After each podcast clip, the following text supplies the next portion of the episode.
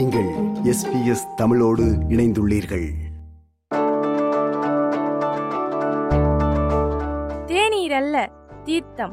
மலை முகடுகளில் கொடும் வன்மத்திற்கு பலி கொடுக்கப்பட்ட பெண்டிரின் கண்ணீரும் செந்நீரும் சுடும் வியர்வையும் கலந்து விடியலின் பெருநாவுகளில் தூவப்படும் இரத்த தீர்த்தங்களே தேநீர். மலை முகடுகளில் கொடும் வன்மத்திற்கு பலி கொடுக்கப்பட்ட பெண்டிரின் கண்ணீரும் செந்நீரும் கடும் வியர்வையும் கலந்து விடியலின் பெருநாவுகளில் தூவப்படும் இரத்த தீர்த்தங்களே தேநீர். அண்மையில் வெளியாகிய தோட்டக்காட்டி இலங்கையின் இன்னொரு முகம் என்ற கவிதை நூல் என் கைகளுக்கு கிட்டியது.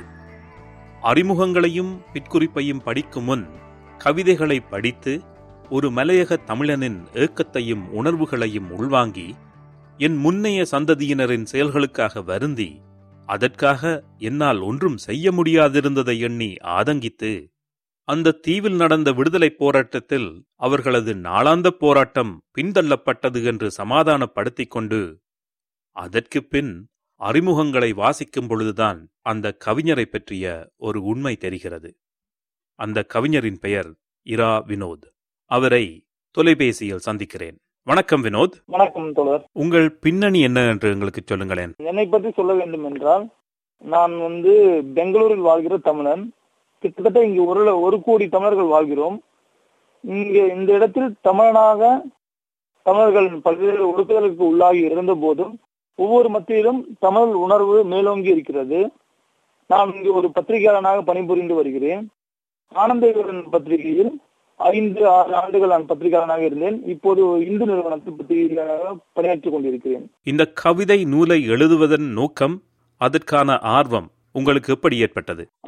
ஒரு பத்திரிகையாளனாக யுத்த பிரதேசமான இலங்கையை பார்க்க வேண்டும் என்று விரும்பினேன். நான் அதற்காக இலங்கைக்கு 2011 சென்றிருந்த போது இலங்கையினோட வடக்கு பகுதிகளுக்கெல்லாம் சென்றிருந்தேன். கிளிநொச்சி, முள்ளிவாய்க்கால் பகுதிகளுக்கெல்லாம் சென்று விட்டு ஊர் திரும்புவதற்கு 2 ஆண்டுகளுக்கு முன்பாக கண்டி பிரதேசம் மற்றும் அட்டன், புசர் ஆகிய நகரங்களுக்கு சென்று பார்த்தேன். அப்போதுதான் எனக்கு ஒரு தெரிந்தது, இங்கும் தமிழர்கள் வாழ்கிறார்கள் என்று. அதற்கு முன்பாக எனக்கு மலைய தமிழ் என்ற சொல்லை அங்கங்கே கேட்டிருந்தாலும் கூட அது பற்றியான கவனம் எனக்கு போகவில்லை. குறிப்பாக அட்டன், கண்டி பகுதிகளுக்கு சென்ற பிறகுதான் ஒரு அதிர்ச்சியாக இருந்தது.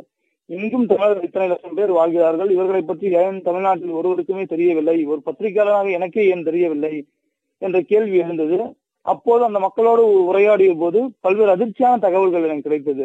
ஒரு பத்திரிகையாளனாக, ஒரு மனித உரிமை ஆர்வலனாக அவருடைய வலிகள், வேதனைகள், துயரங்கள் பதிவு செய்யப்படவில்லையே என்ற கோபம் எனக்கு வந்தது. அப்போதுதான் அவர்களை பற்றியான நூல்களை தேடி வாசிக்க ஆரம்பித்து அதன் பிறகு அவர்களை பற்றி எழுத வேண்டும் என்ற எண்ணம் எனக்கு வந்தது. அதன் பிறகு தொடர்ச்சியான வாசிப்புகளில் மலையகம் சார்ந்து மலைய தமிழர்கள் குறித்த பிரச்சனைகள், தேயிலை தோட்ட தொழிலாளர்களுடைய பிரச்சனைகள், அவருடைய அவலங்கள், துயரங்களை பற்றி எல்லாம் படித்து தெரிந்து கொண்ட பிறகு மீண்டும் ஒரு முறை இலங்கைக்கு 2012 இலங்கைக்கு சென்று அவர்களோடு 1 மாதங்கள் தங்கியிருந்து அவருடைய பிரச்சனைகளை அறிந்து அவர்களோடு பேசி அதன் பிறகுதான் இந்த புத்தகத்தை எழுத முனைந்து. அது மட்டும் இல்லாமல் இந்த புத்தகத்தை எழுதுவதற்கு முன்பாக நான் பூபாலசிங்கம் புத்தக கடை கொழும்பிலே இருக்கிறது, அந்த புத்தக கடைக்கு சென்றிருந்த போது அங்கே பணிபுரிகிற ஒரு பெண் இன்னொரு பெண்ணை தோட்டக்காட்டி என்றுதான் விழித்தாள். எனக்கு தோட்டக்காட்டி என்றாலே அர்த்தம் என்ன என்று தெரியாது. அப்போது என்னோடு இலங்கையில் என்னை அழைத்து வந்த தோழர் பே. முத்துலிங்கம் அவர்கள் தோட்டக்காட்டி என்றால் என்ன கேட்டபோது, இது தேர்தல் வேலை செய்கிற தமிழர்களை வடகிழக்கில் வாழ்கிற தமிழர்கள் கொச்சையாக அழைக்கிற சொல் இது, இது அவமானத்திற்குரிய சொல், இது இது எங்களை இப்படிதான் அவர்கள் அழைப்பார்கள் என்று கூறினார். வடகிழக்கில் வாழ்கிற தமிழர்கள் மலையகத்தில் வாழ்கிற தமிழர்களை அவமானப்படுத்துகிறார்களா என்ற கேள்வியை எனக்குள் பெரிய அதிர்ச்சியை ஏற்படுத்தியது. அதன் தொடர்ச்சியாக தேடல் தான் இந்த தோட்டக்காட்டி. இந்த கவிதை நூலில் இருக்கின்ற கவிதைகள் அனைத்துமே மலையக தமிழர்களின் வாழ்க்கை முறை பற்றி அழகாக விவரிக்கிறது. அதிலே உங்களுக்கு மிகவும் பிடித்தமான ஒரு கவிதை என்று சொன்னால் எதை சொல்லுவீர்கள்? எனக்கு இந்த கவிதை நூலில் இருக்கிற அத்தனை கவிதைகளுமே பிடிக்கும். ஏனென்றால் இது எல்லாம் கவிதைகள் என்பதை காட்டிலும் ஒரு வாழ்க்கை. இது ஒவ்வொரு கவிதையும் ஒவ்வொரு வாழ்க்கை. ஏனென்றால் மலையக தமிழர், இலங்கை, தேயிலை தோட்டம் என்பதற்கு முற்றிலும் அப்பாற்பட்ட வாழ்க்கை முறைதான் என்னுடையது. அப்படி இருந்தும் நான் இந்த கவிதைகள் எழுதுவதற்கு, என் மனதில் கவிதைகள் ஊறுவதற்கு காரணம் மக்களுடைய வாழ்க்கை தான். இருக்கிற ஒவ்வொரு கவிதையுமே எனக்கு மிகவும் பிடித்த கவிதைகள் தான். அதுவும் குறிப்பாக இந்த கடல் என்ற கவிதை எனக்கு மிகவும் பிடித்த கவிதை. ஏனென்றால் புகலிடம் கோரி வருகிற உலகமெங்கும் புகலிடம் கோரி செல்கின்றவர்கள் கடலை தாண்டுகிற ஒவ்வொரு மனிதனுக்கும் ஒவ்வொரு உயிரினத்திற்கும் சொந்தமான கவிதைதான். கடல் கரை கடந்து போனவர்களுக்காக கண்ணீரால் கட்டப்பட்ட ஒட்டுமொத்த சமாதி.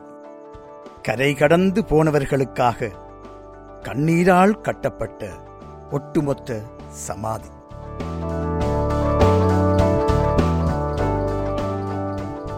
அதே போல ஏலோயி ஏலோயி லாமா சபக்தானி என்ற கவிதை இங்குள்ள பரவலாக பல்வேறு எழுத்தாளர்கள் மத்தியிலும் மிகவும் பிடித்தமான கவிதையாக இருக்கின்றது.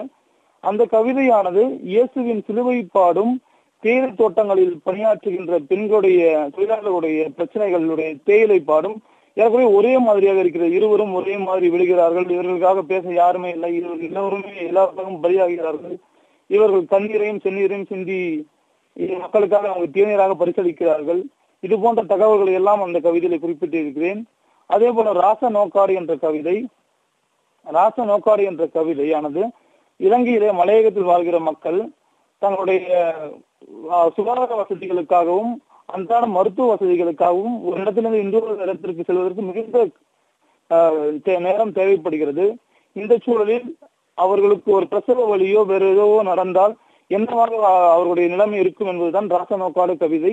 நான் ஹட்டன் பகுதிக்கு சென்றிருந்த ஒரு தேயிலை தோட்டத்திற்கு சென்றிருந்த போது அங்கே நிகழ்ந்த ஒரு பிரசவ வழியின் போது ஒரு அம்மா ஒரு தாய் இறந்து போனதை மையமாக வைத்துதான் அந்த கவிதை எழுதினேன்.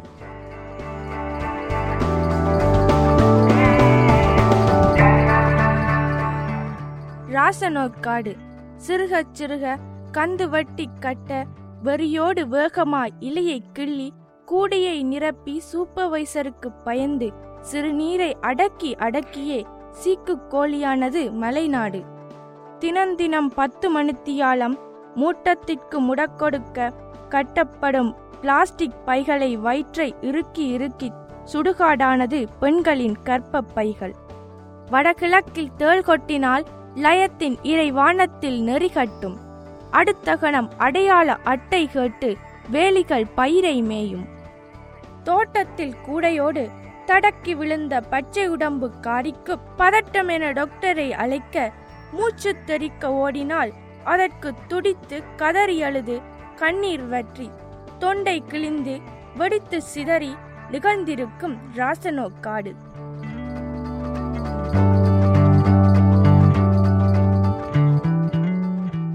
அதே போல அமசடத்தின் உடல் மொழி அப்படின்ற ஒரு கவிதை இருக்கிறது. அந்த கவிதையானது அங்கே புசல்லா நகரத்தில் நியூ பீகாக் எஸ்டேட்டில் பணிபுரிகிற தாத்தா அவர்களை பற்றிய கவிதை. அவர் இன்னும் 70-80 வயதுகளை கடந்த போதிலும் இன்னும் தன்னை ஒரு அடிமையாக நினைத்துக் கொண்டு ஒரு 20 வயது சிறுவனுக்கு கூட மரியாதையோடு நடத்துகிற ஒருவர் தலை சொரிந்து கொண்டும் கண்களை கை கட்டி கொண்டும் கண்களை ஒரு அடிமை மொழியோடு பேசிக்கொண்டும் தான் இருக்கிறார். அது அவருடைய வாழ்க்கையை அமசடக்கின் உடல் மொழி என பதிவு செய்திருக்கிறேன். நேர்களே, இது எஸ்.பி.எஸ். வானொலியின் தமிழ் ஒலிபரப்பு. அதில் நாம் வழங்கிக் கொண்டிருப்பது ஏடு எழுத்து ஒலி நிகழ்ச்சியில் தோட்டக்காட்டி இலங்கையின் இன்னொரு முகம் என்ற கவிதை நூலின் ஆசிரியர் இரா வினோத் அவர்களுடன் ஒரு சந்திப்பு. வினோத், இந்த கவிதை நூல் ஆகஸ்ட் மாதம் வெளியாகி இருக்கிறது. இதுவரை இதற்கான வரவேற்பு எப்படி இருந்திருக்கிறது? இந்த நூலானது சென்னையில் ஆகஸ்ட் 18ஆம் தேதி வெளியிடப்பட்டது. வெளியான நாள் முதலிலிருந்து மக்களிடம் பல்வேறு எழுத்தாளர்களிடமிருந்தும் பத்திரிகையாளர்களிடமிருந்தும் நல்ல வரவேற்பு கிடைத்திருக்கிறது. ஏனென்றால் மலையக தமிழர் என்ற சொல்லி தமிழ்நாட்டில் பலருக்கு தெரியாத ஒரு சொல். மலையக தமிழர்கள் அங்கே 200 ஆண்டுகளாக வாழ்ந்து வருகிறார்கள். அவர்களும் இந்தியாவிலிருந்து போனவர்கள், எங்களுடைய தொப்புள்குடி உறவுகள். அவருடைய பிரச்சனைகளை பற்றி தமிழ்நாட்டில் ஒருவரும் பேசுவதில்லை. அவர்களுக்கு இவ்வளவு பிரச்சனை இருந்தும் இதை பற்றி ஒருவரும் கண்டு கொள்ளாமல் இருக்கும் போது இப்படியான சிறு முயற்சி வெளியாகி இருப்பதால் இதற்கு நல்ல வரவேற்பு கிடைத்தது. ஆனால் ஒரு சில தோழர்கள் மத்தியில் இது தமிழர்களுக்கு எதிரான நூல் என்றும் தமிழர்கள் கூறுபடைய வந்திருக்கின்ற நூல் என்றும் குற்றச்சாட்டுகள் இருந்தது. ஆனால் பிறகு நிறைய படித்துவிட்டு தோழர்களே இந்த மக்களுக்காகவும் எனக்காகவும் இந்த மக்களிடமும் என்னிடமும் தொலைபேசி தொடர்பு கொண்டு நிறைய கருத்துக்களை பரிமாறினார்கள். குறிப்பாக 18 பக்கம் அளவு கடிதங்கள் எழுதியும் மின்னஞ்சல்கள் மூலமாகவும் பேஸ்புக் மூலமாகவும் என்னை தொடர்பு கொண்டதாக இருந்தனர்.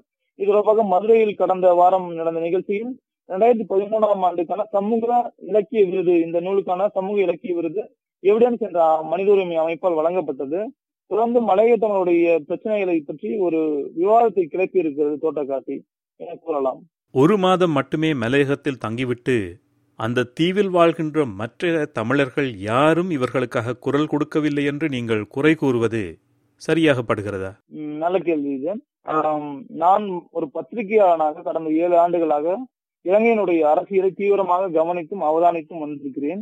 தொடர்ந்து வாசித்து வந்திருக்கிறேன். என்னுடைய அரசியலை வடகிழக்கு தமிழருடைய போராட்டங்களாக இருக்கட்டும், இந்தி தமிழுடைய பிரச்சனைகளாக இருக்கட்டும், சிங்கப்பெருநிவாதத்தினுடைய கொடூரக்கரங்களாக இருக்கட்டும், அனைத்தும் நான் நன்கு அறிந்திருக்கிறேன் என்பதால் அது குறித்து நான் எனக்கு ஓரளவுக்கு அறிவு இருக்கிறது. மற்றும் மலையக தமிழருடைய பிரச்சனையை கடந்த 4 ஆண்டுகளுக்கு மேலாக நான் தீவிரமாக வாசித்து வருகிறேன். தினமும் மலையக தமிழரை சந்திக்காமல், மலை தமிழரோடு பேசாமல், இங்கே தாயகம் திரும்பிய மலையக தமிழரோடு உறவு காடாமல் என்னுடைய இரவு கழிந்ததே இல்லை. தொடர்ந்து மலையக தமிழருடைய பிரச்சனைகளை பற்றி அறிந்தவன் என்பதால் எனக்கு இந்த வரலாறும் தெரிந்தது என்பதால் இந்த ஒரு மாதம் என்பது அங்கு சென்று வர எனக்கு ஏற்பட்ட கிடைத்த வாய்ப்பாகவே கருதி பதிவு செய்திருக்கிறேன். இது அவர்கள் மீதான விமர்சனம் என்பதை காட்டிலும் உண்மையை பதிவு செய்திருக்கிறேன் என்று நினைக்கிறேன். நான் உங்களுடைய அடுத்த முயற்சி ஆரம்பமாகிவிட்டதா? அது என்னவாக இருக்கும்? அடுத்ததாக கர்நாடகத்திலே மலையை தமிழுடைய பிரச்சனை 200 ஆண்டுகளான பிரச்சனை, மலையை தேயிலை தொழிலாளர்களுடைய பிரச்சனை எப்படி வலி மிகுந்த வரலாறாக இருக்கிறதோ அதே போல இதுவரை பதிவு செய்யப்படாமல் கர்நாடகத்திலே வாழ்கிற தமிழருடைய பிரச்சனைகளும் இருக்கிறது. அதிலும் குறிப்பாக தங்க சுரங்கத்தில் வேலை செய்த தமிழர்கள் கிட்டத்தட்ட 6000 பேர் இறந்து போயிருக்கிறார்கள்.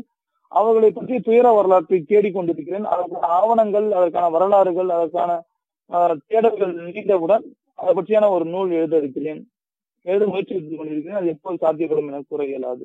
இறுதியாக எனக்கு பிடித்த ஒரு கவிதை, ஊமை நாய்களின் ஊளைகள். அந்த கவிதையின் பின்னணியை சொல்லுங்களேன். ஊமை நாய்களின் ஊளைகள் என்ற கவிதையானது மலையக தமிழர்களுடைய பிரச்சனைகள், அவர்களுடைய அந்த பெண்களுடைய பிரச்சனைகள், அவர்களுடைய ஒப்பாரிகள், அவருடைய அழகுகள் எதுவுமே தமிழ்நாட்டுக்கோ உலகத்திற்கோ இந்தியாவிற்கோ எட்டுவதே இல்லை. அவர்களுடைய கண்ணீர் எல்லாம் கடல்ல, வங்கக்கடலே வந்து கடந்து விடுகிறது, இந்திய பெருங்கடலே அமிழ்ந்து போகிறது. அது அந்த கவிதையானது அவர்கள் அந்த இது அந்த கவிதை உற்பத்தியான விஷயம் என்பதென்றால் நியூபிக்காக செல்ல ஒரு தாய்மாரிடம் பேசிக் கொண்டிருந்த போது அவர் சொன்னார், எங்களுடைய எல்லா அழுகையும் இந்த கடல்ல தான் கலக்குது, எங்களை இது கடல் தாண்டி எங்களால போக முடியல, மிகவும் வருத்தத்தோடு கூறினார். அதுதான் ஊமை நாய்களின் ஊளைகள் என்ற கவிதையை பதிவு செய்திருக்கிறேன். நன்றி வினோத். உங்களுடைய தேடல் தொடரட்டும், உங்கள் ஆக்கங்கள் பெருகட்டும். மிக நன்றி தோழர். நன்றி, வணக்கம். ஊமை நாய்களின் ஊளைகள்.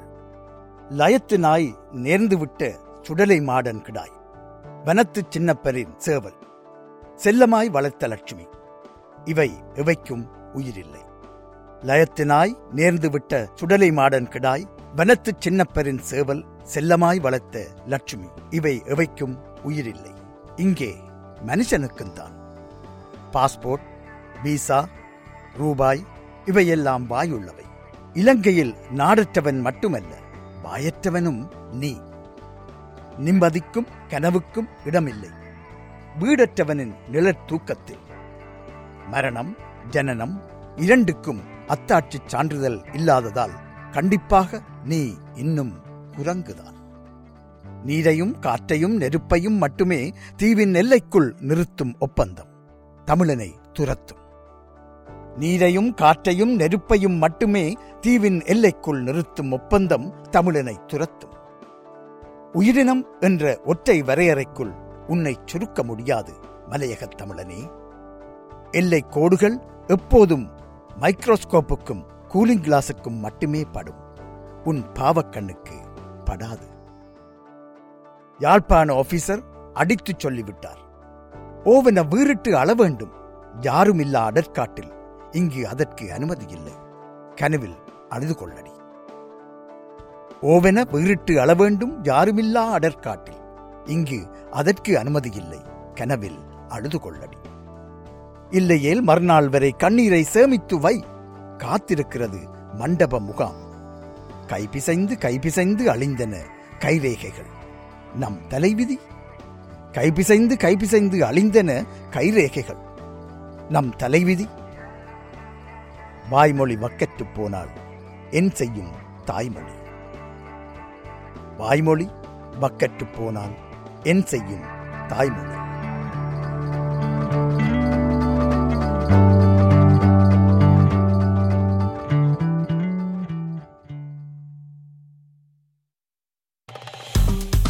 விருப்பம், பகிர்வு, கருத்து பதிவு, லைக், ஷேர், காமெண்ட். எஸ்.பி.எஸ் தமிழின் Facebook.